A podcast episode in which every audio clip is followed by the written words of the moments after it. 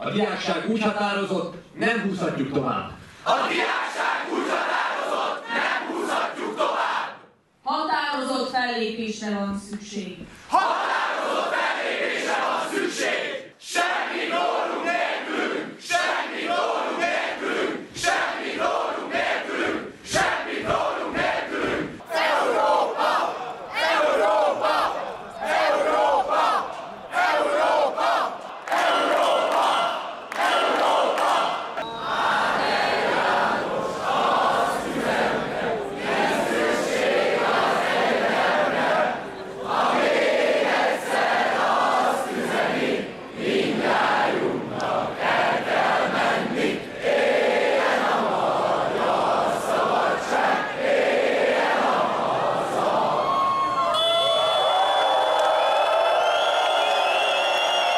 Szabadország szabad egyetem! Szabadország szabad egyetem!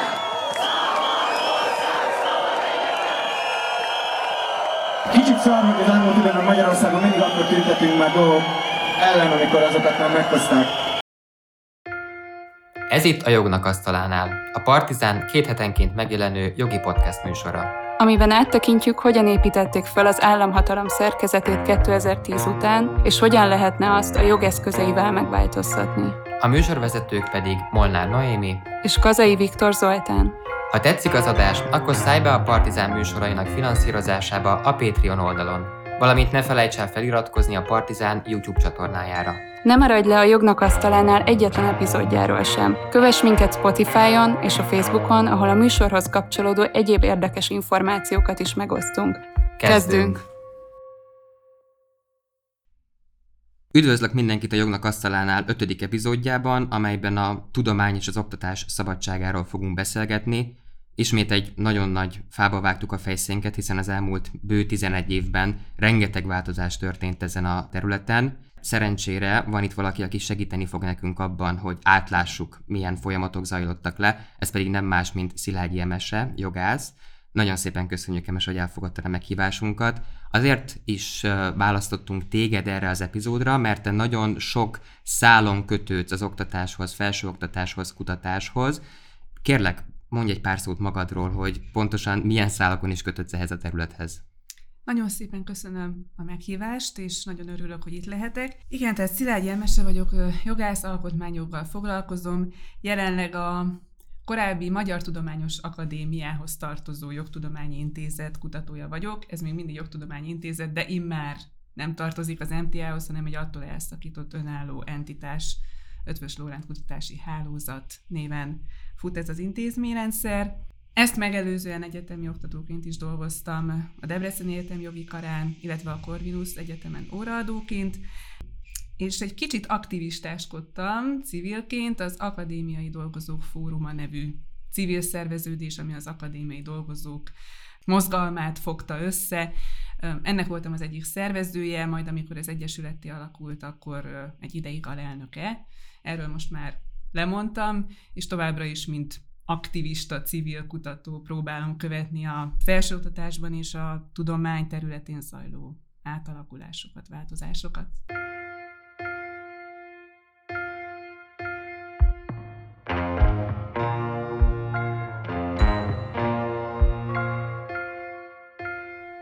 Emesével nagyon sokat beszélgettünk. Mindent összevetve kb. két és fél órát.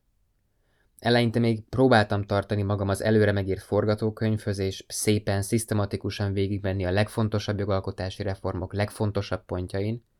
Egy idő után azonban azt vettem észre, hogy hagyom magam elmerülni a beszélgetésben, és már nem igazán nézek rá a vázlatomra. Így utólag visszagondolva, talán mindenketten túlságosan érintettek voltunk ebben a témában ahhoz, hogy megmaradjunk az események rövid és száraz összefoglalásánál. Elvégre diákként, majd oktatóként és kutatóként a saját bőrünkön tapasztaltuk meg ezeket a változásokat. Ezért ez az epizód egy kicsit más lesz, mint a többi.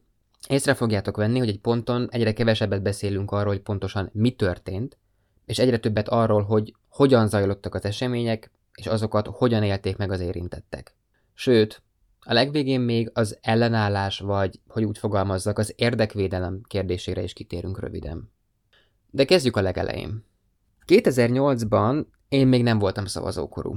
De tisztán emlékszem rá, hogy a Fidesz által kezdeményezett, úgynevezett szociális népszavazást követő hétfőn az egyik osztálytársam büszkén mesélte, hogy ő bizony minden kérdésre igennel szavazott. Vagyis hát ugye gyakorlatilag nemet mondott a kórházi napi díj, a vizitdíj és az egyetemi tandíj bevezetésére. Ekkor még a Fidesz politikai kommunikációjának fontos részét képezte a felsőoktatáshoz való hozzáférés védelme. A 2010-es kormányváltás követően azonban a Fidesz álláspontja radikálisan megváltozott. A 2011-es Szélkálmán tervben már így fogalmaztak. Jelentős közpénzáldozattal olyan intézményeket is fenntartunk, amelyek nem szolgálják a gazdaság érdekeit, nem az értékteremtéshez, hanem összességében az államadóság növekedéséhez járulnak hozzá. Az egyetemek, főiskolák tömegével is drágán juttatnak olyan diplomához fiatalokat, amelyek nem segítik bekapcsolódásukat a munkavilágába. Megfelelő kormányzati döntések hiányában a képzés szerkezete rossz, a reáltudományok és a műszaki ismeretek pedig arányaiban túl alacsony szinten szerepelnek a felsőoktatás programjaiban. Ez a hozzáállás már előrevetítette a következő évek kormányzati intézkedéseit. 2011-ben már lehetett hallani arról, hogy változások várhatók, és 2012-től indult be ez a radikális átalakítás. Én ekkor PHD hallgató voltam a már említett Debrecen Egyetem alkotmányjogi tanszékén, és PHD hallgatóként részt vettem, mint minden PHD hallgató egyébként az oktatási tevékenységben is, illetve hallottam, részese voltam azoknak a belső diskurzusoknak, amelyek erről az átalakításról szóltak, illetve arról is, hogy hogyan lehet, kell ehhez viszonyulni, mi fog most történni az oktatásban. Ráadásul Ugye ez egy jogi kar, amelynek akkor jogi és igazgatás szervező képzésé voltak, tehát egy ilyen közigazgatási szakember képzése. Ezek azok a területek, amelyeket nagyon érzékenyen érintett ez a létszámkorlátozás. Szerintem sokan emlékszünk még arra, hogy korábban nagyon nagy létszámú évfolyamok indultak, ahol persze nagy volt a remorzsolódás is, de a hallgatóknak jó esélyük volt, ahogyan mondtad, arra, hogy bekerüljenek a választott szakokra, és hogyha ott hát hozzák az elvárt teljesítményt, akkor bennmaradjanak és megszerezzék ezt a diplomát, anélkül, hogy a családjukra elviselhetetlen anyagi teher hárulna. És ez akkor változott meg radikálisan. Valóban egy ilyen vállalati logika jelent meg, és emögött az volt az egyik megfontolás, hogy nem biztos, hogy ennyi jogászra van szüksége az országnak. A másik megfontolás pedig az volt, és ez a közigazgatási képzést érintette, hogy őket pedig nem biztos, hogy ilyen mindenféle jogi egyetemek karain szeretnénk képezni, hanem majd létre fogunk hozni egy központi egyetemet, ez lett később a Nemzeti Közszolgálati Egyetem, ahogy, ahol majd kineveljük azokat a közszolgálati dolgozókat, akikről azt gondoljuk, hogy ők megfelelő lojalitással tudják azt az új struktúrában megjelenő vagy működő államot szolgálni, amilyet fel szeretnénk építeni. Tehát ez a 2010 utáni ilyen nagy, az egész állami rendszert átfogó átalakításhoz kapcsolódott. Ennek a nagyon konkrét lecsapódása ténylegesen az volt, hogy nagyon sok hallgató elesett attól a lehetőségtől, hogy olyan területen tanuljon, amit ő választott. Ez a vidékieket egyébként különösen erősen érintett olyan szempontból, hogy számukra még nagyobb teher egy központosított budapesti oktatásban részt venni, úgyhogy csak ott tudnak az általuk választott területen tanulni, hiszen messzebb van, nagyobb az utazási teher, hogyha szeretnék rendszeresen látni a családjukat, szerintem nem titok, eléggé köztudott az, hogy Budapesten alapvetően az élet drágább, tehát drágábbak az albérleti díjak, drágábbak a szolgáltatások, drágább a közlekedés. Tehát a hallgatók részéről ez egy, ez egy elég erős probléma volt, és ez valahol visszamegy arra a kérdésre, vagy arra, arra az elképzelésre, hogy mit gondolunk arról, hogy mi a célja az oktatásnak? Az, hogy a fiatalok számára lehetővé tegyük azt, hogy kibontakoztassák a személyiségüket, tehát hogy az általuk választott életpályát megvalósítsák, vagy pedig az, az az elképzelés valósul meg, hogy ilyen és ilyen és ilyen területeken szakemberekre van szükségünk, tehát őket valamilyen módon adminisztratív eszközökkel rászorítjuk arra, hogy ezeket a területeket válasszák, és ezeken a területeken próbáljanak meg boldogulni, tehát nem az ő egyéni élet elképzeléseik fognak megvalósulni. Ez alapvetően egy szerintem egy arról zajló diskurzusba is beilleszthető, hogy, hogy az embereket, az ember életet egy haszonelvű logika mentén közelítjük meg, vagy pedig elismerjük azt, hogy mindenkinek joga van olyan életet élni és olyan életpályát lefutni, amilyet ő egyénileg eldönt. Tehát, hogy önmagában jó az, hogyha valaki úgy dönt, hogy ő művész szeretne lenni, hogy ő közigazgatási szakember vagy színész szeretne lenni. Az egyetemet, a tanszékeket, ez pedig konkrétan úgy érintette, hogy a nagyon lecsökkenő államilag finanszírozott helyek miatt nagyon lecsökkent ez az úgynevezett fejkvóta is, ami az egyetemekre bejön, mint forrás, illetve a felsőoktatási törvényben megváltozott az elvárt kötelező óraszám is, hogy egy oktatótól mennyi kontaktórát, tehát konkrétan az előadóban letanított órát várunk el. Ez a, az oktató életpálya alsóbb szintjén, tehát tanársegédi és adjunktusi szinten megemelkedett. Lehet azt mondani, hogy akkora terhet hárítva erre a belépő szintű oktatói gárdára, amit nagyon nehéz kivitelezni, hiszen egyébként a magyar rendszer az oktatóktól elvárná a kutatást is, Márpedig, ha ők folyamatosan kontaktórákra készülnek, akkor kevesebbet fognak tudni értelemszerűen kutatni, és önmagukat még tovább képezni. És ennek volt egy, egy nagyon praktikus hatása is, hogy a megemelkedett óraszámok miatt, illetve a lecsökkent finanszírozás miatt minimum azt kellett eldönteni a tanszékeknek, karoknak, hogy létszámstoppot vezetnek be, rosszabb esetben akár leépítésekre is sor került, vagy később majdnem mindenhol sor került, és ez nyilván felbarított egyébként ezt az egészséges belső fluktuációt is, nem csak nálunk, hanem körülbelül minden felsőoktatási intézményben, hogy jönnek be fiatalok, de nekik még adunk arra időt, hogy egyáltalán belolvassák magukat, és belekutassák magukat az általuk választott szakterületbe addig a részletességig, ami tényleg szükséges ahhoz, hogy aztán hitelesen tudjon hallgatókat oktatni. Tehát ne az legyen, hogy egy lépéssel jár a hallgatók előtt, hanem tényleg ismerője és, és szakértője egy-egy területnek, tehát az utánpótlás nevelés az oktatói gárdában nagyon elnehezült, illetve hát voltunk ott páran, akik pont akkor voltak abban a pozícióban, hogy most elvégezzük a doktori képzést, majd megszerezzük a doktori fokozatot, és reménykedünk abban, hogy ezzel esélyünk lesz arra, hogy egyetemi oktatókká válhassunk, és azzal kell szembesülni, hogy azért nem lesz rá esélyünk, mert hát közben megváltozik körülöttünk a struktúra, és született egy olyan döntés, hogy arra, amit mi szeretnénk, nem tudom, oktatni, tanítani, most éppen nincsen szükség. A kormányzat részéről értékelni is lehet azt a fajta logikát, hogy időről időre átnézi, hogy mire mennyit költ a központi költségvetésből, és azt mondja, hogy ha valami pazarló, akkor ott össze kell húzni egy kicsit a nadrágszíjat. De azt hiszem, hogy a, a felsőoktatás sosem volt. 2010 előtt sem, de 2010 után meg aztán végképp nem egy olyan terület, ahova ontaná a magyar költségvetés a pénzt. Nem, a felsőoktatás az Magyarországon GDP arányosan nagyon régóta alulfinanszírozott, tehát bőven már a 2000-es évek eleje óta mondhatjuk azt, hogy alulfinanszírozott. Ezen a területen egyébként az oktatói fizetések is megdöbbentően alacsonyak, összehasonlítva mondjuk a hasonló végzettséggel rendelkező, hasonló ö, időt a pályán eltöltő magánpiacon dolgozó ö, fizetésekhez képest. Tehát a felsőoktatás mindig alulfinanszírozott volt, ennek nyilván vannak káros hatásai, ezért sem vagyunk az egyetemi rangsorok élén. Akár, hogyha összevetjük a más közép-kelet-európai országok egyetemeivel, a magyar egyetemeket, tehát cseh egyetemekkel, akkor is mondhatjuk azt, hogy van elmaradásunk, vagy lengyel egyetemekhez képest, és ennek köze van ahhoz, hogy a finanszírozás milyen, de itt a fő pontosan az, hogy soha nem volt az jól kitalálva, hogy hogyan hárítunk terhet az oktatókra, milyen kutatómunkát várunk el tőlük, mennyi oktatási terhet hárítunk rájuk, és itt is a beavatkozás tulajdonképpen annak ellenében hatott, hogy például ezeken a felsőoktatási rangsorokon majd előrébb tudjunk kerülni, hiszen a felsőoktatási rangsorokon a pozíciót például nagyban befolyásolja az egyetemen végzett kutatási tevékenység és annak a kimenete. Hogyha az oktatókra még több kontaktóra terhet hárítunk, akkor az a kutatási tevékenységet még további negatív irányba tolja el, tehát ez azt jelenti, hogy akkor ennél a nagyon fontos mérőszámnál még rosszabbul fognak teljesíteni az oktatók, hiszen tulajdonképpen mindenkinek csak 24 óra egy nap.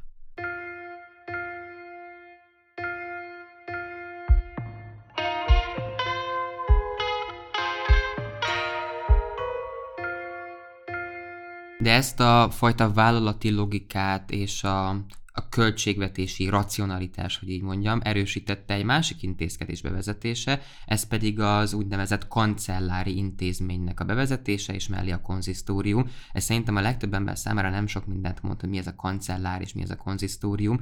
A kancellár az végül is egy olyan intézmény lett az egyetemeken, tehát egy olyan szemét nevez ki a kormány az egyetemekre, aki azoknak a pénzügyi működését ellenőrzi, befolyásolja, és döntéseket hoz, tehát hozzá döntési jogok kerültek át az egyetemi vezetőktől, rektoroktól, különböző egyetemi testületektől, és a konzisztórium pedig ezt a gazdálkodást felügyelő, és szintén a, a politika által kinevezett ilyen háromtagú szervezet, és ők nem egyetemi emberek, ők nem kutatók, nem oktatók, tehát ők teljesen kívülről jönnek ebbe a rendszerbe.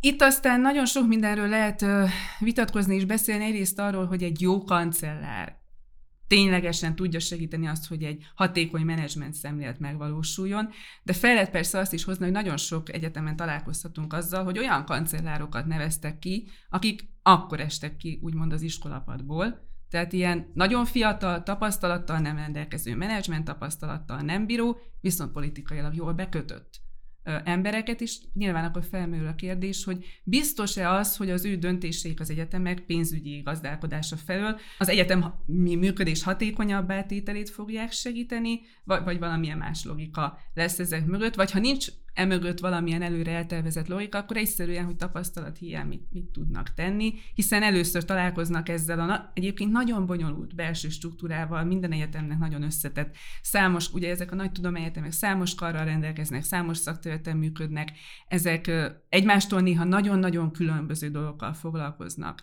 Tehát van olyan egyetem, aminek az egyik kara irodalomtudósokat képez, míg a másik kara fenntart egy oktatókórházat, ahol a legmodernebb, nem tudom, CT gépeket kell éppen beszerezni, és egyébként van egy atomma kutatója is, ahol meg nem tudom, részecske gyorsítót kell minibán létrehozni, tehát ezek egymástól nagyon távol eső területek, ezeket egy egyetemi vezetés, egy központ fogja össze, és egy kancellár. És itt az egésznek az lehet a veszélye, hogy aktuális gazdaságpolitikai érdekek mentén fognak pénzügyi döntések születni az egyetemeken, hosszú távra nem tervezve, tehát mondjuk egy 5-10 éves időtávot akár belátva, de azt nem tudja senki előre megmondani, hogy milyen kutatásokra, milyen kutatási eredményekre lesz szükség mondjuk 20 év múlva. Nem, bocsánat, ezt akartam kérdezni, hogy egyébként ugye a kancellár bevezetése után azt mondták, hogy az végső soron az egyetemek autonómiáját különösebben nem érinti, hiszen a kancellár az a gazdálkodásért felel, az, a rektor az pedig továbbra is azért felel, hogy megfelelő kutatás és megfelelő oktatás folyjon az egyetemen. De hát gondolom az oktatási, de leginkább a kutatási tevékenységhez pénz kell, és a pénz az mégiscsak a kancellárnál van. Ez így van, tehát amit erről nagyon, nagyon egyszerűen lehet mondani az az, hogy a kutatási témaválasztást fogja az befolyásolni, hogy a kancellár milyen kutatási területek finanszírozására hajlandó rábólintani, és mire nem. Például honnan tudhatta volna azt egy kancellár az 1990-es évek elején, ha lett volna ilyen, hogy 2020-ban nagyon nagy szükség lesz az mRNS alapú gyógyszerészeti kutatások eredményeire. Nyilván nem tudta volna, és akkor itt vagyunk 2020-ban, amikor a 90-es években elindított nagyon fontos mRNS kutatások eredményei hasznosulnak, ugye ezt látjuk most a, a COVID vakcináció kapcsán. Említett már korábban a Nemzeti Közszolgálati Egyetemet, és ezt én is felszerettem volna hozni, nem magát ezt az egyetemet, hanem mint jelenséget. Azt látom, hogy a, a 2010-es években felerősödött az a jelenség a magyar kormányzat részéről, hogy olyan egyetemeket akar létrehozni, vagy úgy akarja átalakítani az egyetemeket szervezetileg, hogy bizonyos felsőoktatási intézményeket privilegizált helyzetbe hoz, és kijelöli, hogy ezek az intézmények azok, amelyek az új nemzeti értelmiség kitermeléséért felelősek. És ennek a mondjuk így koronai ékszere volt a Nemzeti Közszolgálati Egyetem. Ez a fajta törekvése a magyar kormánynak. Ez szerinted mennyire volt sikeres, és mennyire lehet sikeres? így mindenek előtt azt szeretném elmondani, hogy tehát a Nemzeti Közszolgálati Egyetemnek valóban ez a fogantatás története, ami a végén kifort belőle, azért látjuk az eredményeiket, munkáikat, egyre komolyabb kutatóintézeteik vannak, komolyan vehető tudományos eredmények is születnek ott, tehát nem lehet ma azt mondani, hogy az NK az egy ilyen alibi egyetem. Tehát ez egy valódi egyetem, valódi kutatásokkal. Nyilván vannak problémái, és nyilván minden egyetemnek vannak problémái, és minden egyetemen van belső egyetemi politika is.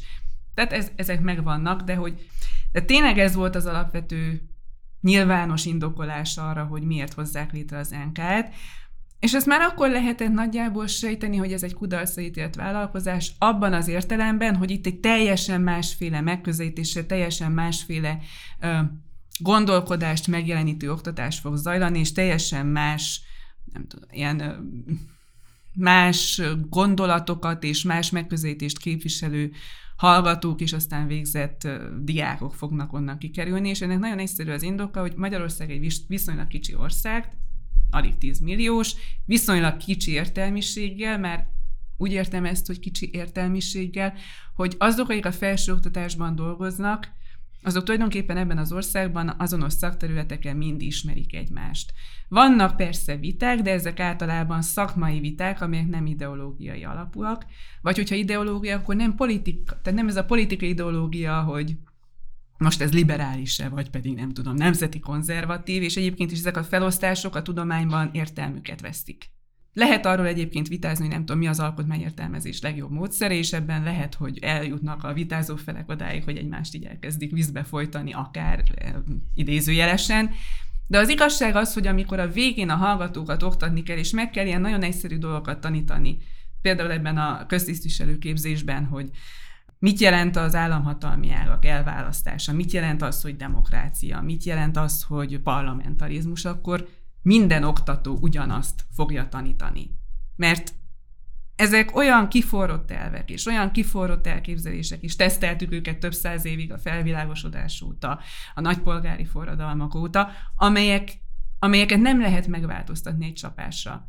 Persze vannak ilyen olyan kérdések, ahol, ahol a különböző felfogások más-más eredményre vezethetnek, ilyenek mondjuk a az emberi jogok területén nagyon gyakran mit gondolunk az abortuszról, mit gondolunk az eutanáziáról, mit gondolunk a diszkriminációtilalomról, vagy az azt kiegyenlítő intézkedésekről, de ott is meg kell tanítani minden legitimáláspontot a hallgatóknak, és én abban hiszek, és azt gondolom, hogy a legtöbb oktató abban hisz ebben az országban, és a legtöbb kutató is abban hisz, hogy a hallgatók számára tényleg minden álláspontot meg kell tanítani, az érvelésüket fel kell tárni, és rájuk kell bízni hogy aztán ők ezek közül melyiket érzik a leginkább validnak.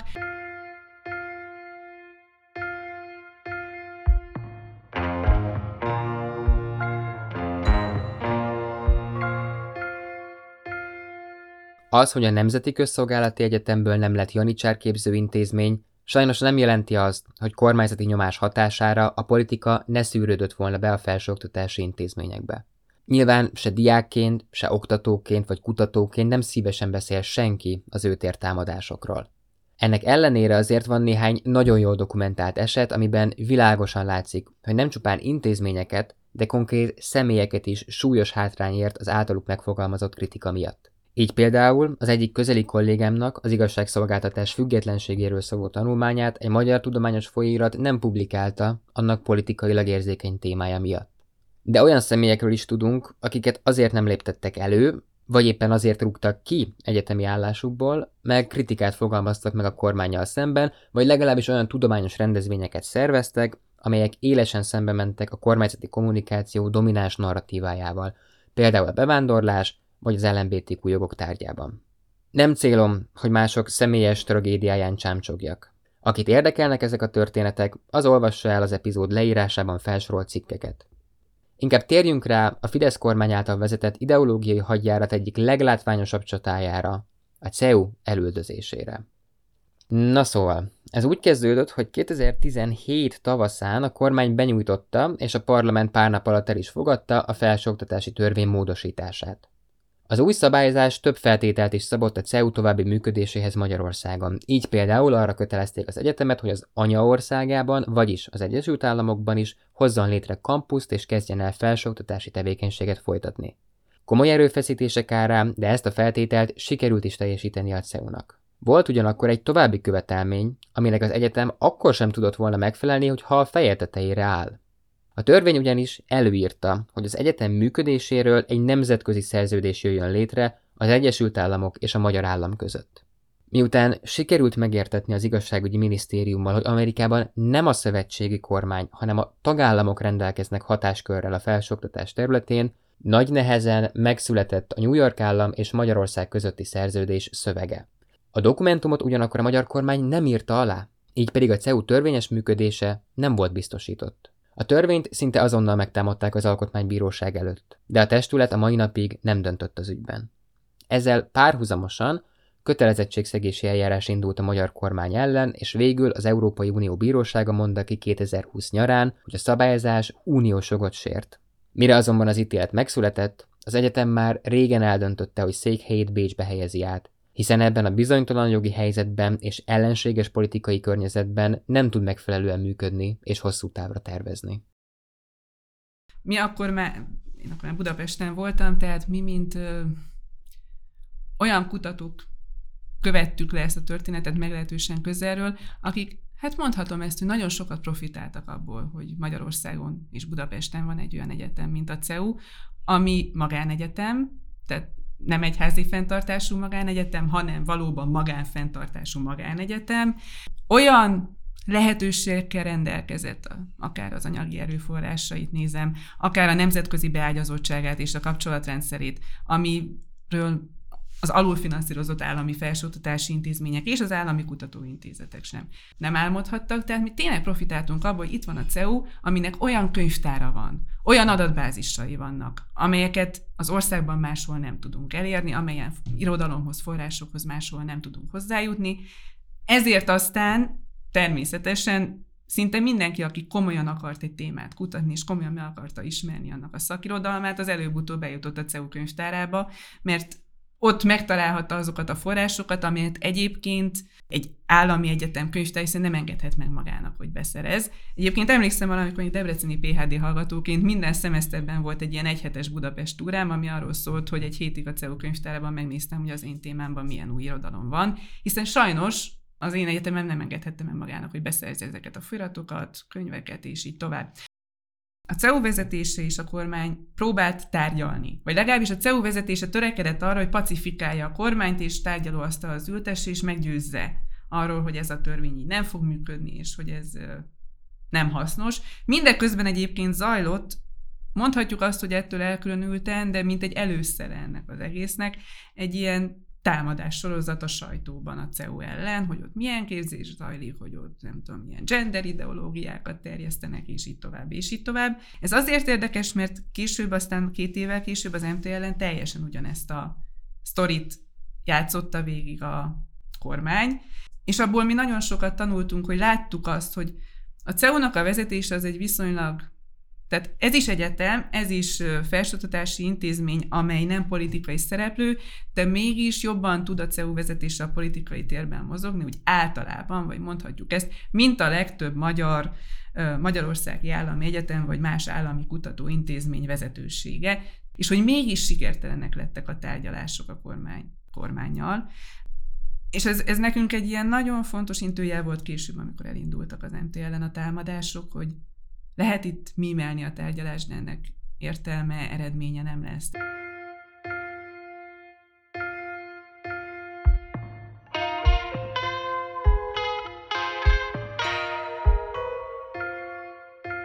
Végülis, ami az MTA-val történt, annak, hogy már szó volt róla, nagyon plastikus előképe volt az, ami a CEU-val történt. És valószínű, hogy a kormány és a hatalom gyakorlói egy hasonló entitásként érzékelték az MTA-t, mint a CEU, tehát hogy az itt van itt Budapest közepén, még az épületek is így egymástól egy utcányira helyezkednek el, és nem tudunk rájuk nyomást gyakorolni, nincs befolyásunk felettük, nincs kancellár felettük, nincs konzisztórium. Ezért egy nagyon hasonló stratégiát választott a kormány, tehát mi is azt érzékeltük először, hogy elindultak a médiatámadások, ez minket, tehát én a Társadalomtudományi Kutatóközpontban dolgozom, olyan szempontból is különösen érzékenyen érintett, hogy persze mi egy könnyen támadható, ideológia könnyen támadható kutatóközpont vagyunk, mert a fizikusokat olyan szempontból nehezebb, hogy hát ez a termikus kölcsönhatás felháborító, ez, ez ilyen cikk nincs, de olyan van, hogy a gender kutatás felháborító, vagy olyan van, hogy ez a kutató bezzeg soros ösztöndíjat kapott, vagy hogy ez a kutató esetleg nem tudom, nem elég, hogy roma, még meleg is. Tehát ez volt az előszél.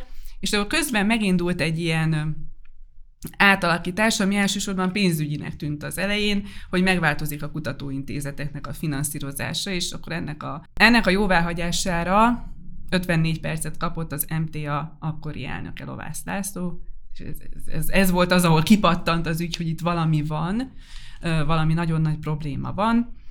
És ezek után nagyon sokáig úgy tudom megfogalmazni, hogy az MT a felső vezetése és a minisztérium között, tehát a fejezetgazda minisztérium között zajlottak tárgyalások.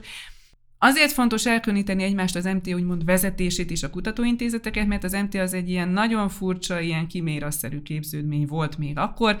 Tehát van ez a köztestület, ami összefogja az összes PHD-val rendelkező tudóst, aki tagja akar lenni, és ez azért mondjuk a Magyarországon PHD fokozattal rendelkező emberek, nem tudom, 70%-a. És van ehhez csatolva egy kutatóhálózat, ahol viszont nem ilyen tiszteletbeli tagság van, meg hogy felvételemet kértem is olyan, mint egy egyesület, hanem nagyon konkrétan van egy munkáltató, aki kutatókat foglalkoztat annak érdekében, hogy ők ilyen és ilyen és ilyen témákat kutassanak, illetve, és ez nagyon fontos, hogy nem csak bizonyos témák kutatása, amit felülről megszabnak, hanem hogy általában kutasson, úgymond alapkutatásokat folytasson, és ennek a kutatóhálózatnak a finanszírozása alakult volna át radikálisan. És itt már az volt a félelmünk, hogy ugyanaz fog történni, mint a CEU esetében, csak hát a mi vezetőink még annyira sem bírnak politikai tapasztalattal, mint a CEU vezetői bírtak, hogy zajlanak ezek a kutatások, ott valami kompromisszumkeresés, nem kutatások, tárgyalások, és ott valamilyen kompromisszumkeresés, de hogy közben meg a törvényhozás az így el fogja fogadni a törvényeket, ez így át fog menni, és mire megírja, nem tudom, harmadik fejléces formális levelet valamelyik vezető az MTA-n, addigra ez egy lejátszott meccs lesz. És hogy mi ott vagyunk kutatók, akik ebből élünk, tehát akinek tényleg ez a havi bérutalás befolyásolja azt, hogy megél, nem él meg, folytathatja a kutatását, nem erre épített fel egy egész karriert. És azt éreztük, hogy nekünk egyrészt jelezni kell, több mindent jelezni kell. Egyrészt jelezni kell az MTA vezetése felé a saját álláspontunkat, tehát hogy nekünk van. Fel kell mutatni egy tömegbázist, tehát legalább fel kell mutatni azt, hogy ez a társadalomnak miért fontos az, amit mi csinálunk, ezt hirtelen meg kell szervezni. El kell kezdeni a nyilvánosság felé kommunikálni az addigiaknál, tehát a magyar tudományos életben megszokottnál sokkal rapidabban, egyértelműbben, befogadhatóbb módon, és hát nyilván harmadés szerettük volna, nem tudom, a kormány felé is valahogy kommunikálni, hogy mi vagyunk, és hogy nem, nem, nem fogunk szótlanul és elvtelenül, ez nagyon fontos volt, hogy elvtelenül sem fogunk bizonyos kompromisszumba belemenni, tehát az, hogy csak így ígértek egy fizetésemelést, csak hallgassunk, az így nem működik. És ebben persze ott volt az, hogy hát egzisztenciák, és hogy mit vállalunk, és mit nem, és hogy egy egységet felmutatni. Az egy nagyon fontos dolog, hogy itt ez a 15 kutatóközpont, ez nem csak, hogy téma, vagy területenként, szakterületenként nagyon eltérő az agykutatástól, hanem tudom, a balatoni halgazdálkodáson át az atommagig, meg a, a szociológiai kutatásokig mindent folytat, de hogy ez területileg is, tehát hogy Győrtől, Balatonon át, Budapesten, Debrecenben, az országban szétszórva vannak ezek a kutatóközpontok, hogy egymásról tudunk, és hogy mi mindegységesen tudunk kiállni és persze ezzel aztán felvenni az egész átalakításnak az úgymond politikai költségét is a kormány számára, amennyire tőlünk telik. És ez egy egyébként nagyon felemelő időszak volt, aminek sok haszna volt úgy közvetlenül akkor is, meg ö, azt szerintem elmondhatom, hogy így utólag a mai napig kiható haszna is vannak ennek az akkori együttműködésnek, illetve azt mi nagyon jól tudjuk, hogy a közvéleménybe az ment át, hogy itt a törvényt elfogadták, a történetnek vége, csak mi látjuk azt, hogy ez a törvény, amit elfogadtak, mennyiben más ahhoz képest, ami az eredeti terv volt. Tehát ugye az eredeti terv például a kutatóházat feldarabolása volt, és hogy a különböző intézeteket megszüntet, bezár, összevon, egyetemhez csatol. És egy, ehhez képest mostanáig egyben maradt a 15 kutatóközpont, nem az MTA alatt, hanem az Ötvös Lórend Kutatási Hálózat nevű képződmény alatt, de egyben. Most indultak el ilyen, ilyen kiszervezési kísérletek, hogy akkor a, a közgazdaság tudó, tudományi kutatóközpont egyik részét így a belügyminisztériumhoz, de hogy akkor ez, ez, ez, ez egy újra lejátszandó meccs, tehát ez nem akkor eldölt és megszűnt és vége lett, hanem eddig, tehát időt nyertünk, életet nyertünk, két évvel később vagyunk, még mindig működünk, és még mindig szabadon kutatunk. Ugye ez egy dolog, hogy maguk a kutatók nem feltétlenül akarták, hogy átalakuljon az MTA, de a kormány részéről időről időre elhangzott az a kritika, hogy a Magyar Tudományos Akadémia kutatóhálózata az nem igazán hatékony, nem igazán eredményes az európai színpadon, nem állja meg a helyét. Ez mennyire valós ez a kritika? Ez nem volt valós ez a kritika. A valóság ezzel szemben az, hogy itt 2010 után már történt egy nagyon nagy átalakítás, ez még Pálinkás József vezette, aki akkor még lehet azt mondani, hogy egy kormány közeli tudós volt, hiszen egy korábbi Orbán kormánynak minisztere is volt, azóta nagyon távol kerültek egymástól. A lényeg az, hogy 2010 után volt egy nagy hatékonysági jellegű átalakítás, addig több mint 50 kis kutatóintézet működött külön, akkor történt meg ez a 15 központra intézetre összevonás, le lett redukálva, nem tudom, a munkaügy száma, a gazdasági osztályok száma, pénzügyi ö, módosítások történtek, tehát a pénzügyi és gazdálkodási hatékonyságnak a, a növelése megtörtént, illetve teljesítményelvárások kerültek bevezetésre. Addig is voltak nyilván teljesítményelvárások, de addig mondhatom azt, hogy egészen szabadon a ö, tudományos közösség határozta meg, hogy egy kutató kellően jó vagy rossz teljesítményt nyújt-e, elég könyvet ír-e, elég konferencián vesz részt, elég az idézettsége, és így tovább.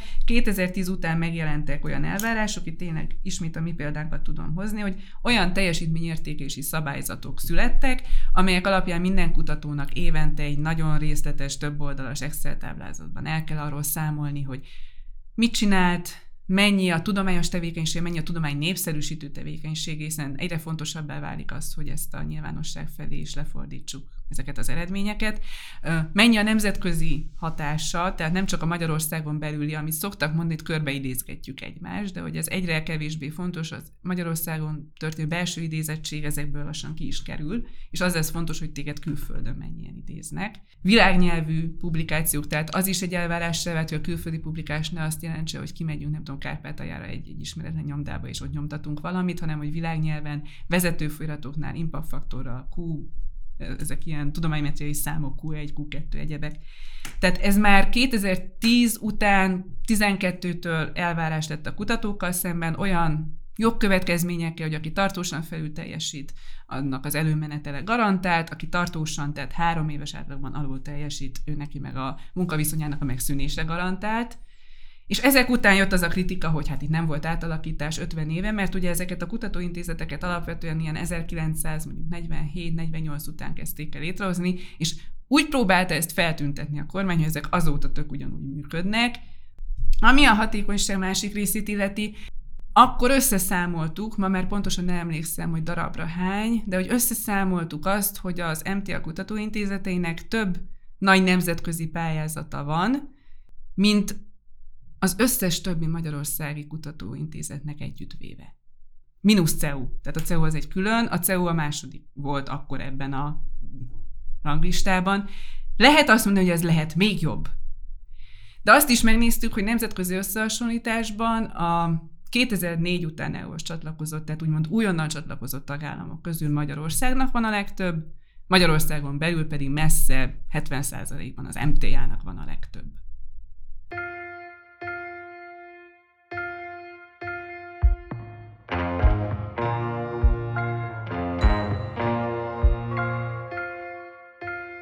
Időszűkében sok jogalkotási reformot nem tudtunk érinteni. Így például nem szóltunk arról, hogy 2011 és 15 között az egyetemek szenátusaitól elvonták a rektorválasztás jogát. Ahogy arról sem, hogy pár éve a kormány egyetlen tolvonással eltörölte a társadalmi nemek, vagy más néven a gender szak mesterképzést. Amit viszont semmiképpen nem tudunk kihagyni, az az egyetemek éppen zajló úgynevezett privatizációja. De pontosan mit is jelent ez a privatizáció, és milyen következményei lesznek az egyetemi autonómiára nézve? Nagyon egyszerűen azért hívják privatizációnak, mert itt állami vagyon, vagy még pontosabban közvagyon magánkézbe kerül. Ez itt egy egyébként egy ilyen szürke zóna abból a szempontból, hogy ez a vagyon konkrétan az állami, vagy pedig az egyetemeké. De erre összességében mondhatjuk azt, hogy ez egy köztulajdonban lévő vagyon, aminek az a rendeltetése, hogy egyetemi épületekben egyetemek működjenek, abban hallgatókat oktassanak, az ahhoz csatlakozó tehát vannak, ahol ezek gazdaságilag is tudnak hasznosulni azokból a bevételekből az egyetemi oktatás legyen finanszírozva, és így tovább. És ezeket most átadja az állam parlamenti és kormányzati döntésekkel magánalapítványoknak, amelyeket egyébként az állam hív életre ezeket a magánalapítványokat, és ez azért arra, hogy ez valójában mégsem privatizáció, mert hogy az alapítványokat egyébként a, a, az állam hozza létre. Amit szoktak itt kiemelni, hogy nagyon problémás, hogy ezekbe, hogyha egyszer kinevezik a kuratóriumot, akkor ez nem megváltoztatható, tehát ők maradnak a kuratóriumi tagok, és akkor itt felszokott merülni ilyen, hogy ez, ez egyfajta ilyen hatalomátmentés is, hogy ezek az emberek majd akkor is befolyásolni tudják például a magyar felsőoktatás működését, vagy a magyar, nem tudom, felsőoktatás működését támogató vagyonhasznosításának módját, amikor már esetleg egy másféle beállítódású, más ideológiai kormány lesz hatalmon, ez is lehet egy probléma. A másik, hogy ezekben az alapítványokban megjelenik a piac. Tehát itt minden esetben vannak olyan kuratóriumi tagok, akik egyébként magánpiaci szereplők. Az önmagában nem egy ördögtől való gondolat, hogy a felsőoktatás alakításába, a tudományos kutatás alakításába a piac szóljon bele, de az mindig nagyon fontos kérdés, hogy mekkora beleszólási jogot adunk neki.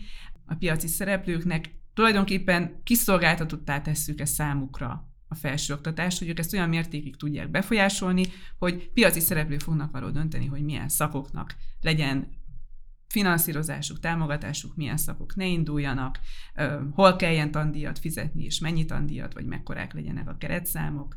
Persze nem minden ilyen döntést fog formálisan a kuratórium meghozni, de hát nyilván konzultációs véleményezés és egyéb joga lesz, és hogyha nem, nem lenne az cél, hogy az ő véleményükre adjon a kormány és az állam egyéb szereplői akkor, amikor meghatároznak például keretszámokat, akkor nem hoznák létre ezeket a kuratóriumokat.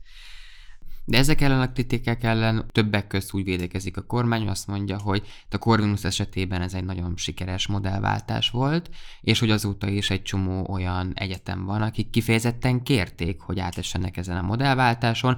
Az első válaszra, hogy a Corvinus, tényleg ez volt egyébként az első egyetem, ahol ez zajlott ez a fajta modellváltás, hogy ez sikeres volt, én, én vissza szeretnék kérdezni, már hogy általában nem tőled, hanem így általában, hogy mi igazolja ennek a sikerességét. Mert nem látszik az, hogy a Corvinus hirtelen nagyot lépett volna előre a felsőoktatási ranglistákon. Persze tudom, hogy az a válasz, hogy ilyen hirtelen nem tud nagyot előreugrani egy egyetem, de jó, akkor ez nem valósult meg hirtelen nagyugrás. Látunk-e olyan változásokat, olyan, olyan módosulásokat a Corvinus belső működésében, ami azt mutatja, hogy középtávon, tehát 15-20 éven belül valóban, valóban egy nagyon sikeres üzleti iskola lesz a Corvinus, és a, azokon a nemzetközi rangsorokon, amelyek ezt mérik, ez, ez egy előkerül helyen fog szerepelni. Nincsen erről nyilvános információ, tehát igazából a Corvinus falai közül erre vonatkozó információ nem jön ki, hogy, hogy mitől lenne ilyen változás. Én ismerek korvinusztos oktatókat, beszéltem velük, ők beszéltek arról, hogy van valamennyi bérfejlesztés, itt tényleg arról van szó, hogy ezek a bérfejlesztések, ezek így is nevetségesek. Tehát, tehát, hogyha van is bérfejlesztés, az még nem azt jelenti, hogy itt felszabadítunk oktatókat oktatási teher alól, és akkor a anyagi forrást teszünk alájuk, amelyekből hatalmas nemzetközi szakirodalmat be tudnak szerezni, el tudják olvasni, kutatóutakra tudnak menni, olyan konferenciákon tudnak részt venni, ahol be tudnak kapcsolni a világ élvonalába, ez tulajdonképpen azt jelenti, hogy leköveti a bérük az inflációt. Azért nem mondjuk azt, hogy ettől majd a magyar felsőoktatás hirtelen megváltozik. Másrészt az tényleg valahol számomra aggasztó, hogy erről nagy hírek aztán nincsenek.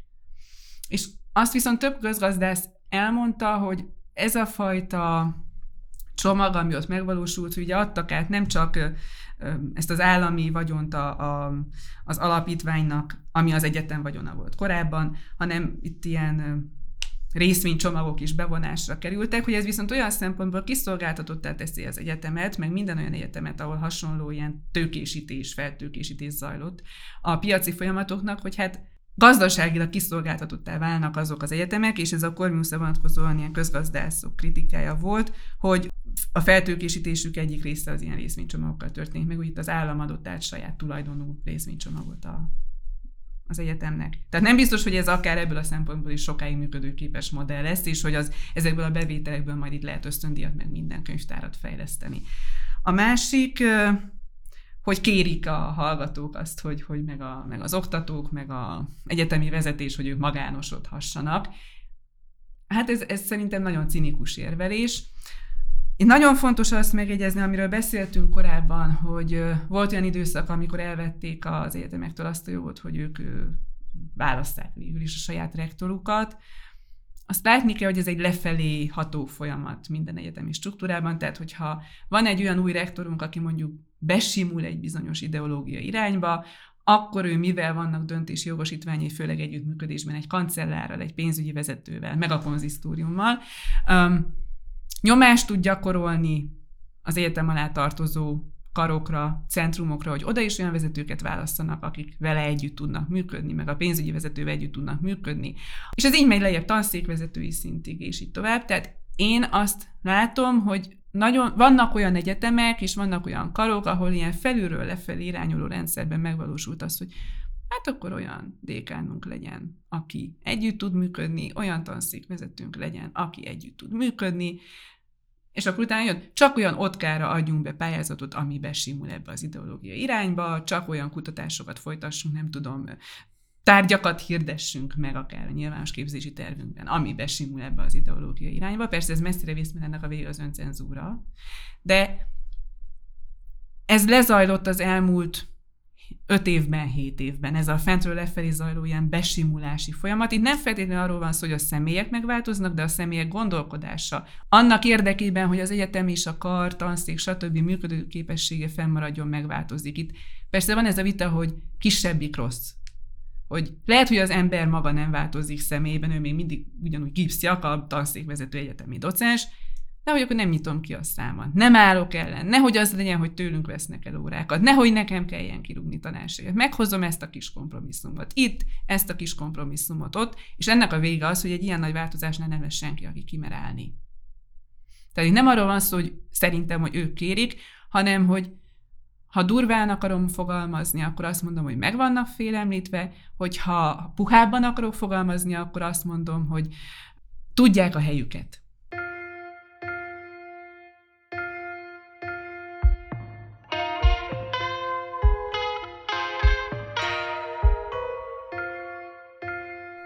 Eddig tartott a szakmázás.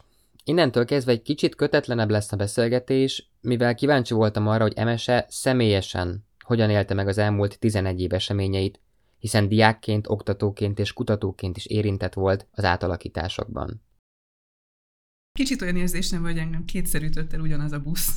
Tehát, hogy egyszer, amikor tényleg így a doktori képzés végén reménykedve abban, hogy hogy én fogok tudni egyetemi tanárként dolgozni azon az egyetemen, ahol én magam is diplomát szereztem, és ez azért is lett volna számomra fontos, mert, mert én vidéki vagyok. Én nem szerettem volna a nagyon közvetlen szülőhazától, környezettől nagyon messzire szakadni, ennek sok oka van. Egyedüli gyerek vagyok, szerettem volna képesnek maradni arra, hogy a szüleimet viszonylag rendszeresen látogassam, és itt. Tehát ez tényleg egy nagyon ilyen személyes megfontás, hogy jó, nekem Debrecen, ez egy élhető város. Nem túl kicsi magyarországi viszonylatban, ismerem, itt vannak a barátaim, itt vannak azok, akikkel felnőttem, akikkel egy egyetemre jártam, itt van az a teljes környezet, ami egy ember életét gazdagíthatja, színesebbé teheti azon, hogy van egy munkája tehát a, tényleg a barátok, az ismerősök, a rokonság, a ismert tájak, a gyermekkori emlékek színhelyi. Tehát én szerettem volna az országnak ezen a részén boldogulni. És ugye a Debreceni Egyetem jogi karát nagyon erősen ütötte az, amikor ez a öm, hallgatói keretszámcsökkentés megtörtént, kapacitáskorlátozás megtörtént. Hogyha a korábbi évek változatlanul folytatódnak, és az a fajta egyetemfejlesztés hallgatói létszámokban fejlődés megvalósul, ami, ami addig volt, ugyanazok az óraszámok maradnak, a szakindítások ugyanúgy történnek, akkor jó eséllyel lett volna státusz, meg szükség lett volna még több oktatóra, ehhez képest létszámstop történt, tehát kaptam azt a hírt, hogy itt ebben a környezetben, ezen az egyetemen én nem fogok tudni oktatóként működni, ez ugye azt jelentette, hogy vagy teljesen pályát váltok egyébként ilyen szempontból, tehát a jogász az mindig egy ilyen rugalmas dolog, hogy hát az elmehet ügyvédnek, meg bírónak, meg ügyésznek, meg nem tudom én, de hogyha az az elhivatása van az embernek, hogy ő egy adott dologgal szeretne foglalkozni, és ez nem az ügyvédkedés, nem vállóperek lebonyolítása, hanem hanem kutatni szeretne bizonyos témákat és bizonyos kérdéseket, és arról akar írni. Nem csak a saját örömére, hanem hogy abból mások tanuljanak, hanem hogy azzal a jogalkotás segítse, a jogalkalmazás. Tehát ne van gyakorlati haszna, de ez az indítatás, ebben tudok a legjobb lenni. Ez az, amiben valóban a maximumot tudom nyújtani. Egyébként szerintem hosszú egy ország akkor tud jól működni, hogyha minden ember, vagy legalábbis a lehető legtöbb ember olyan területen működik, amiben a maximumot tudja nyújtani, és nem rákényszerített terhek alatt roskadozik. Akkor ez fizikailag egészséges, mentálisan egészséges, és akkor fog tudni a legtöbbet hozzátenni, a GDP-hez is. Olyan szempontból szerencsés vagyok, hogy akkor zajlott ez a 2010 utáni átalakítások az MTA kutatóintézeteiben, ott akkor valóban nyíltak új státuszok, ezekre kompetitív, nyílt, átlátható pályázatok meritokratikus alapon történtek, tehát be lehetett kerülni, de ez azt jelentette, hogy akkor nekem fel kell jönni Budapestre, ez nekem mind a mai napig úgy van megfogalmazva, hogy fel kell jönni Budapestre, egy vadidegen városba, semmi baj Budapesten, most már itt élek 7 éve, megszerettem, imádom, lehet, hogy most már nem mennék soha sehova, de ez akkor is az embernek a 20-as évei közepén egy, egy, egy nagyon nagy váltás, és hogy mindez azért történik, mert van egy politikai döntés, hogy mi ideológiai alapon szeretnénk a közszolgákat most már nem emígy, hanem amúgy is amott képezni. És ez nyilván akkor az ember végig gondolja, hogy de, de miért? Mit csináltunk mi rosszul? Miben lesz más az NKN a képzés? És hát azt látjuk, hogy egyébként nem valósult meg az, hogy amitől sokan fértek, hogy janicsár képzés lesz. Tehát az egész egy ilyen teljesen felesleges dolog volt. Nem felesleges egyetemet alapítani általában, csak úgy felesleges egyetemet alapítani, vagy nem lenne szabad, hogy az más egyetemeknek a működését elnehezíti, vagy a, az utánpótlás nevelését elnehezíti. Ez volt az egyik, a másik pedig, hát ami az MTA Kutatóintézetén történt, Engem konkrétan nem listázott ki a figyelő, ennek nagyon örültem. Illetve idő után azért gondolkozni írok egy e-mailt, hogy tegyenek fel ilyen tiszteletbeli árulóként a, a listájukra, mert hogy megtisztelő azon a listán lenni. De végigkövettem, és azóta is követem azt közelről, hogy kialakult egyfajta ilyen óvatosság, ami a felfedezések és a tudományos kérdések megfogalmazásának a kárára megy a környezetemben. Például érdemese ilyen és ilyen témákat kutatnunk, minden egyes pályázat előtt, minden egyes ilyen nagyobb konferencia megszervezés előtt, aminek ki fog kerülni a honlapra a programja, felmerül az a kérdés, hogy és akkor mit várhatunk, mikor jön egy újabb támadás, mikor fognak emiatt valakit kipécézni, támadni, címlapra tenni, megpróbálni ellehetetleníteni. És ez egy ilyen lopakodó öncenzúrához is tud vezetni, ami ez azt tudom mondani, hogy hál' Istennek a mai napig nem valósult meg, tehát mindig az a válasz, hogy meg lehet, de próbáljuk meg, de ez már az a probléma, hogy amikor egy tudományos kérdés feltételéhez kurázsi kell, az, az nem szabad tudomány onnantól kezdve. Vagy amikor van egy újabb, nagyon nyílt pályázatunk, jelentkezik rá tíz jelentkező, de a legjobb jelentkezőről tudjuk, hogy őt már egyszer, kétszer, háromszor kipécézte a kormány. És ő a legjobb kutató egyébként azok közül, akik jelentkeztek, neki van a legtöbb. Egyébként a, a kormányzati politikusok által is elismert ilyen indikátorok szerinti teljesítménye, tehát a legtöbb, nem tudom, impactfaktoros, meg kús, meg egyéb publikációja, tehát tényleg ő a legjobb, és felmerül hogy de ha felvesszük, akkor vajon az nem fogja azt jelenteni, hogy jövőre megvágják a költségvetésünket. Így hosszú távon nem lesz szabad tudományt művelni, hogy, hogy, hogy ezekkel a félelmekkel kell folyamatosan dolgozni, és ez persze azt indukálja, hogy egyre többen, és ahogy mondtam, ezek viszonylag fiatal emberek, elég jó nemzetközi beágyazottsággal, ismeretekkel, visiting fellowship után, jó nyelvtudással mindenki nézegeti azért, vagy legtöbben nézegetik, hogy valahol valami esetleg nyílik-e, ahol szabadabban, kevesebb félelemmel tudna dolgozni. És, és ez az országnak nem lesz jó. Ez az epizód akkor fog adásba kerülni, amikor hosszú idő óta először egy tüntetés lesz Budapesten, ráadásul egy nagyon nagy tüntetés, és hát pont a felsőoktatás területén, vagy hát a Fudán Egyetem ellen és a, a diákváros mellett fognak tüntetni. Te hogy látod? Mik voltak azok az ellenállási formák a, az elmúlt 10-11 évben, elsősorban nyilván a felsőoktatásra kutatás területén, ami szerinted használt, illetve arra kérnélek, hogy arról is beszélj, hogy az akadémiai dolgozók fóruma, ami egy Magyarországon, főleg a, a kutatók körében egy nagyon unikális formája volt az ellenállásnak, hogy ez honnan jött ez az ötlet, hogyan alakult meg, és hogy értékeled, hogy mennyire volt sikeres ennek a szervezetnek a működése? Hú, ez egy nagyon összetett kérdés, és nem vagyok benne biztos, hogy az én válaszom olyan lesz, ami mindenkinek tetszeni fog, de vállalom a válaszaimat. És egy kicsit hátulról kezdeném, hogy honnan indult az ADF, és akkor így aztán eljutok az általánosig, tehát a tüntetések civil ellenállás kérdésköréig. De az akadémiai dolgozók fóruma, tehát, hogy mondtam, ott tényleg azt éreztük, hogy, hogy nekünk egyrészt nyomást kell gyakorolnunk az MTA vezetésére, hogy vállalhatatlan kompromisszumokat ne fogadjon el.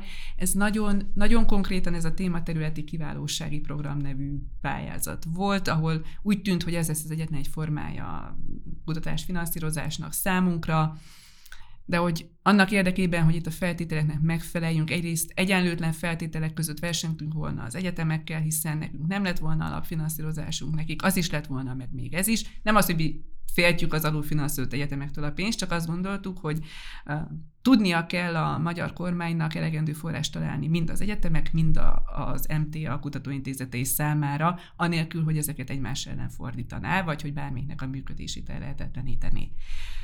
A másik ugye az volt, hogy ahhoz, hogy teljesen megfeleljünk, számos kutatásunkról le kellett volna mondani, olyan kutatásokról, amelyek nem illenek bele az aktuális politikai elképzelésekbe, hogy éppen most mi hasznos. Ugye gazdasági téren abban, hogy most éppen mi hasznos, ilyen társadalomtudományi téren pedig arra, hogy ideológiak éppen melyik megfelelő. És azt gondoltuk, hogy ez vállalhatatlan kompromisszum, hogy ebben részt vegyen az MTA kutatóhálózata, de nem voltunk abban biztosak, hogy az MTA legfelső vezetése, tehát a nagyon-nagyon sok fős elnöksége is, a szűkönyvet elnöksége is képes lesz hatékonyan képviselni ezt az álláspontot, úgy, hogy őket már nagyon hosszú, hetek óta tartó többkörös tárgyalási folyamatok biztosan megviselték. És hogy lehet, hogy ők azt gondolják, hogy annak érdekében, tehát ezek a, ezek a rossz kompromisszumok mentén azt az álláspontot foglalják esetleg el, hogy vegyünk részt ebben a pályázatban, mert hogy legalább túlélünk. Erre most így, amíg beszélgettünk, addig jutott eszembe, hogy nemrég láttam egy Pintér Béla darabot, ahol így visszatérő ellen volt ez a ez ugye a 70-es, 80-as években játszódott, hogy a, a jó kompromisszumok robotosai. És hogy azt gondoltuk, hogy mi nem akarunk a jó kompromisszumok.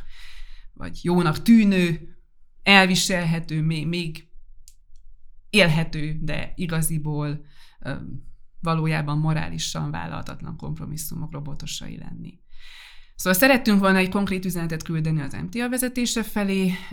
Ez az élő lánc az MTA körül, tehát az az első nagy tüntetésünk, az ugyanannyira szólt az MTA éppen akkor bent ülésező elnökségének, nem véletlenül pont a, az ülésezés idejére időzítettük, mint egyébként a velünk szemben a Karmelitában lévők felé hogy, tehát a Duna túlpartján szemben lévők felé, hogy mi ezt vállalhatatlanak tartjuk, és ebben akkor sem veszünk részt, hogyha ez minket egzisztenciálisan ellehetetlenít ez a döntés. És az egy nagyon nagy eredmény volt számunkra, hogy össze tudtuk fogni az összes kutatót függetlenül attól, hogy ő most a Balatont kutatja, vagy valamilyen szociológia alapkérdést, vagy valamilyen atommag hasadással kapcsolatos kérdést, és hogy ő most éppen Debrecenben székel, vagy, vagy, vagy Tihanyban, vagy itt Budapesten. És maga a kezdeményezés az nyilván az első ilyen sajtóban történt támadások után indult, ezért alapvetően egyébként a, a bölcsész tudomány irányból, tehát akiket nagyon közvetlenül ért hirtelen támadás. Maga az, hogy legyenek ilyen fórumok és beszélgessünk egymással, az egyébként az egyik nagyon kiváló kutatónak, a Fejsmit Margitnak az ötlete volt, és aztán egyre többen ebbe becsatlakoztunk, és megpróbáltuk a lehető legjobb tudásunk szerint ezt szervezni. Nagyon figyelve arra, hogy ne konkrét politikai, tehát aktuálpolitikai, hanem úgymond szakpolitikai, hiszen ennek el kellene egymástól válni, kérdésekre fókuszáljunk, olyan módon, olyan kommunikációval, akár olyan szimbólumokat használva Széchenyi, azt hiszem volt piros-fehér-zöld kitűzünk is egyebek, ami mindenki számára elfogadható és vállalható, tehát egy ilyen egy bizonyos szakmai és elvi álláspontot szerettünk volna megjeleníteni, nem konkrét aktuál politikai álláspontot. Az eredményesség az ugye a mi konkrét esetünkben az az volt egyébként, hogy hát van valami eredménye, nem daraboltak fel minket, továbbra is van finanszírozásunk, vannak alapkutatásaink, egyben van ez a kutatóhálózat, csak nem az MT alatt, hanem egy ennél sokkal kitettebb formában, tehát hogy, hogyha még egyszer indulna egy támadás folyamat, akkor egy ilyen nagyon nehéz gátat, mint az MTA vezetése és köztestülete, nem kellene megugrani annak, aki támad minket, hanem közvetlenül tudná a kutatóközpontokat és annak a vezetését támadni. Tehát sebezhetőbbek vagyunk, de legalább még meg vagyunk, még egyben vagyunk, és még szabadon működünk, bár ugye ennek megvan ez a hatása, ez a lopakodó belső cenzúra felé való ilyen kacsingatás, hogy, hogy ez a félelem megjelent. Amit viszont általában a civil működésről gondolok, tehát az egy nagyon felemelő élmény, hogy ott együtt lenni, közösen tüntetni, együtt, nem tudom, énekelni, felmutatni közösen könyveket és kiállni, de úgy látom, hogy az elmúlt években kialakult egyfajta ilyen mítosz a civilségről, hogy minden, ami civil kezdeményezés, az jó, és az, azt lehet támogatni, de hogy egyébként van egy elfordulás is általában a politikától és a politikaitól, tehát hogy pártok mögé nem állunk ki, a pártok nem tudnak akkor a tömegeket megmozgatni, és ez, ez valahol borzasztó szomorú, hogy nagyon nagy hír az, hogyha egy párt több embert ki tud vinni, tüntetni, mint egy kutatóintézet aminek nem ez a dolga. A pártok meg arra léteznek, hogy ezt csinálják. Tehát ebből látszik, hogy van egy ilyen általános kiábrándulás a politikaiból, és van egy ilyen hitvesztés is, hogy, hogy érdemes ezzel foglalkozni.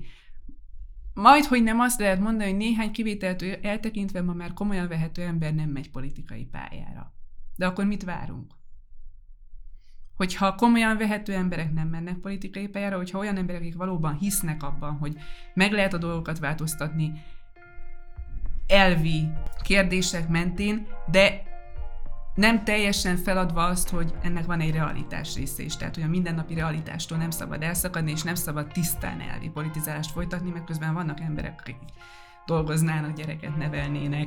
Tehát, hogyha ezt feladjuk, ezt a hitet, hogy megváltoztatható, akkor valóban a végén a, a legfontosabb döntésekben olyan emberek fognak döntéseket hozni, akikre egyébként azt gondoljuk, hogy, hogy ők problémásak.